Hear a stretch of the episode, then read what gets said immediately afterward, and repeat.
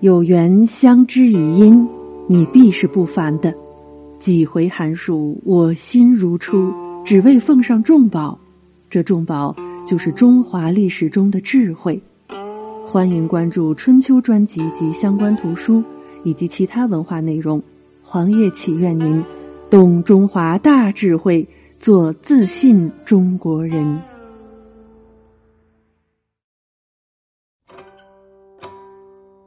对剑贴花黄，汉纪四十九。卢植、蔡邕。关键词：汉灵帝、卢植、蔡邕、乔玄、曹操、杨球。这一卷呢是公元一百七十二年到一百八十年，是文学青年汉灵帝上台的中前期。在这段期间，有蛮族和妖道在偏远地区叛乱。但是都被卢植、臧民、朱俊等人平定了。汉灵帝刘宏就认为天下稳如泰山，所以他就安心享乐，显问政事。那他都干些什么呢？作为一个如假包换的文学青年，他闷头搞出了不少创作。后世人知道的就有《黄溪篇》《追德赋》《令仪颂》《招商歌》等。他遴选太学中能够创作词赋的学生，集中到洪都门下，等待自己的诏令。后来，善于起草诏书和擅长书写鸟传的人，也都被加以征召引荐，达到数十人之多。许多没有品行但是趋炎附势之徒，就夹杂在他们中间。每当灵帝召见他们时，他们就绘声绘色地给皇帝讲一些民间街头巷尾的八卦。灵帝听得蛮开心的，于是就总是破格提拔他们。接下来，我们就从这个文清皇帝引出一系列人物。首先就是灵帝比较欣赏的大才子蔡邕。我们都知道蔡邕的女儿蔡文姬和胡家十八拍，这都是得益于父亲蔡邕的教导和熏陶。蔡邕此人精通文学、数学、天文学、作曲和演奏乐器，而且他还是大书法家。这么多才华集于一身，在当时当然是极负盛名。灵帝也是很欣赏他的，但是再有才，也只不过是体制内的一个棋子而已。蔡邕与司徒刘和不和，蔡邕的叔父卫尉蔡骘又与将作大将杨球关系不好。刘和和杨球又是一党，所以蔡邕和叔父就被诬陷下狱。得亏我们上期提到过的正直的宦官吕强替他求情，这才逃过死劫，被流放到边远地区去了。但是杨球还是不肯罢休，又是派刺客，又是想下毒的，总之最后还是没有成功的弄死蔡邕。但蔡邕呢，终究也没有得到善终。他最后是因为替有知遇之恩的董卓一声叹息而被王允杀掉的。从蔡邕可以关联上两个人物，一个是刚才说的这个仇人杨球，杨球在这一卷里搞了件大事儿；另一个是乔玄，蔡邕的贵人。我们先说这个杨球吧，他是一个典型的法家酷吏，出身望族。少年的时候，郡中有一位官员侮辱了他的母亲，他就纠集了几十名少年，将官吏和他全家杀死，然后他就成为名人了。在东汉的时候，对这种辱母杀人案的裁夺可与现在很不一样。比如说，东汉时期有一名叫做董安的穷人，自幼丧父，中年打柴换钱，与母亲相依为命。他非常孝顺母亲。母亲生病的时候想喝清澈的故乡水，董岸竟然每次来回二十余里地到河流上游担水来侍奉母亲。那这个董岸他有一个叫做王继的邻居，虽然家道殷富，但是秉性顽劣，不孝顺母亲。有一天，董母与王母拉家常，各自谈及儿子孝与不孝的话题，恰好被王继听到了。王继记恨董母。等到董岸离家外出时，王继就去董家辱骂殴打董母，董母因此卧病不起，不久就去世了。董岸非常的气愤，但是考虑到王母年老，所以没有立马行动，只是每天枕着斧子沉默不言。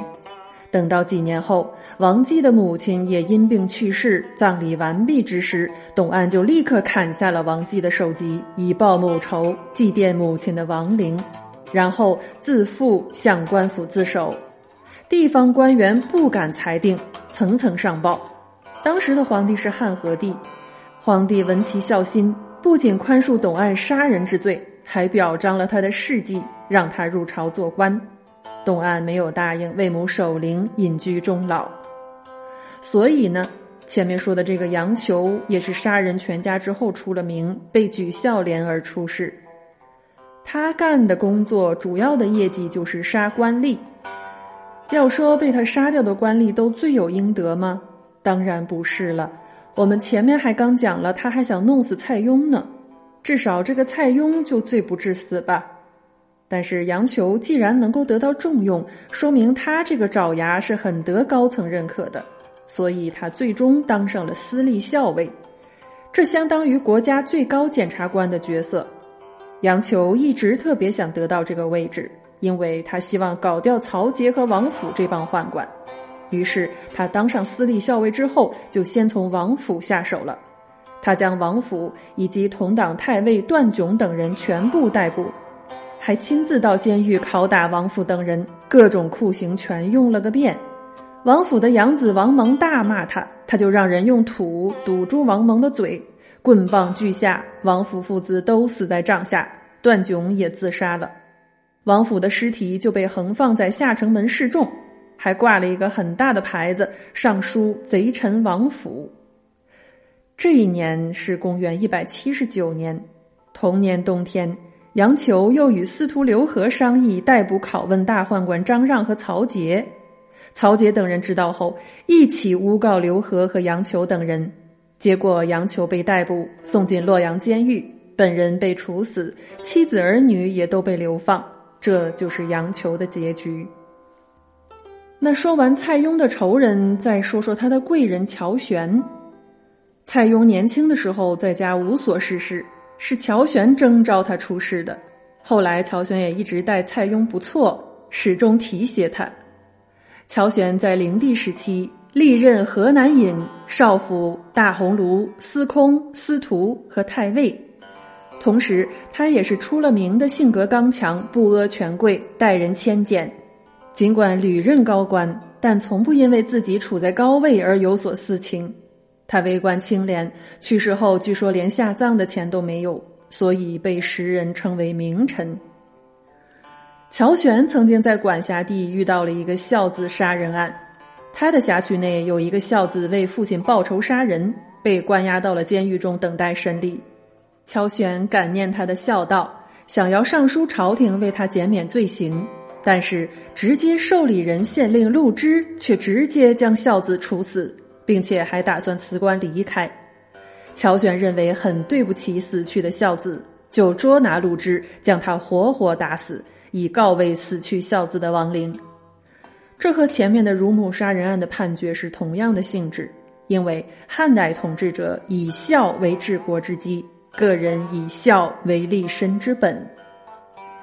在公元一百七十四年，曹操十九岁的时候被举孝廉。他曾经拜谒过乔玄，受到乔玄的热情接待，登堂入室。曹操年轻的时候不务正业，并且他自己也自认为资质粗陋顽劣，所以乔玄对他如此的好，他当然是受宠若惊。再加上乔玄当时对曹操说了一番很有名的判断，他是这样说的：“吾见事多矣，未有若君者。”天下将乱，非命世之才不能济也。能安之者，其在君乎？这些话的确是乔玄的由衷之言。由于乔玄的品题奖励，增加了曹操的荣誉，增益了世人的好评。曹操从乔玄那里得到了他最希望的评价与鼓励，所以他一生都很感激乔玄。后来曹操打败袁绍之后，路过乔县时。特地去乔玄的墓地祭祀，还为乔玄写了一篇祭文，流传后世。祭文中深情的写道：“您曾从容的与我约定起誓，说我死之后，如果你路过我的坟墓，不用一斗酒一只鸡祭奠以示探望，你的车子如果走过三步，你肚子疼可别怪我。这固然是您当时玩笑嬉戏的话，但如果不是作为亲密诚实的好友，怎么能说出这样的话呢？我现在祭祀您，我不是怕您显灵生气而使我生病，只是因为我怀念以前的交情，一想起便内心悲伤啊。我们看曹操对乔玄的怀念是多么的真挚啊！另外，还据说大小乔是乔玄的女儿。不知是否是以讹传讹，姑且作为一个浪漫的想象吧。说完了乔玄，从他引出了曹操，其实从他还可以引出另一个人，不是特别的有名，但也是线索上的人物，那就是陈求。陈求做南阳太守时，乔玄与他有仇怨，但是当乔玄出任三公之后，却推荐陈求做廷尉。这个陈求还参与了前面提到的杨球密谋铲除曹节的事件，是主谋四人组之一，后来也因此而死。那这个陈求他有什么特别之处呢？他又能链接起哪些人呢？说起来还挺牛的，他是卢植、郑玄、管宁和华歆的老师。这几个学生啊，相差十几二十岁，但是都在陈求这里算同门了。当然。卢植和郑玄还有另一个共同的老师更有名望，那就是马融，是伏波将军马援家族的。说起卢植这个人可了不得，他和杜预、王阳明一样，都是罕见的文武均有建树的人才。他的血统追溯上去也是牛闪闪的，他这支卢氏的始祖是春秋时齐国的高息，这个高息呀。是在国内把齐桓公迎回国的功臣，号白兔，就是白兔先生迎回小白。当时鲍叔牙向小白推荐管仲的时候，就说管仲可比高奚还厉害呢。能作为评价管仲的参照物，高奚也是不简单了。高奚本身就是齐国大贵族，他是齐太公吕尚的直系后代，因为他有才艺在卢。所以就有一支以卢为氏，卢氏就是这么来的。卢植正是这一支的。据说卢植身长八尺二寸，声如洪钟，性格刚毅，有高尚品德，常有匡扶社稷、救济世人的志向。他不喜欢做慈父，能饮酒一担。后来拜大儒马融为师，并且引荐曾一起在陈求门下的郑玄为同门。卢植博古通今，喜欢钻研儒学经典，而不局限于前人界定的章句。所以我们可以知道了，并不是所有才子都是文青，也不是有文化的人都爱吟诗作赋的。他的老师马融家是豪族，家中常有歌女表演歌舞，而卢植在马融家中学习多年，从未为此瞟过一眼。马融由此对卢植非常敬佩。卢植后来也成为海内知名的大儒，在当时也是数一数二的人物了。关键是他还懂军事，凭大小叛乱，战功卓著，也是后来平黄巾军的主力，还差点灭了张角。此外，卢植还是刘备和公孙瓒的老师。到这里，终于把这些人都串起来了。然而。尽管有这么多显赫的事迹，但是在中国历史上，卢植做的最大的事，恐怕是他把范阳卢氏在他这代彻底发扬光大，成为中国之后数百年的顶级家族和超一流豪门。这个超一流豪门的豪华名单，还包括清河崔氏、荥阳郑氏、太原王氏、赵郡李氏、柏林崔氏等，即魏晋南北朝一直到隋朝。卢植的后裔都是官宦世家、书香门第，帝族之子要找范阳卢氏成亲，史称范阳卢氏一门三公主。史家有四海大姓崔卢王谢之说，望出范阳北周冠族，至唐代尤为突出。不仅状元、进士、帝师大出人才，有八项左堂之说，连后来清朝的乾隆皇帝也感慨道。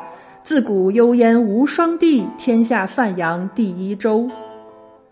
作为刘备的老师、政治家、军事家、经学家、教育家、文学家，这就是卢植了。尽管东汉正迅速的滑向彻底瓦解，但是有这些人物的存在，还是能令当时的人们有些许安慰吧。另外再补充一条，柳宗元的母亲就来自范阳卢氏。一个有文化、有教养的母亲，能带给孩子的启蒙教育，是任何其他教育都不可替代的。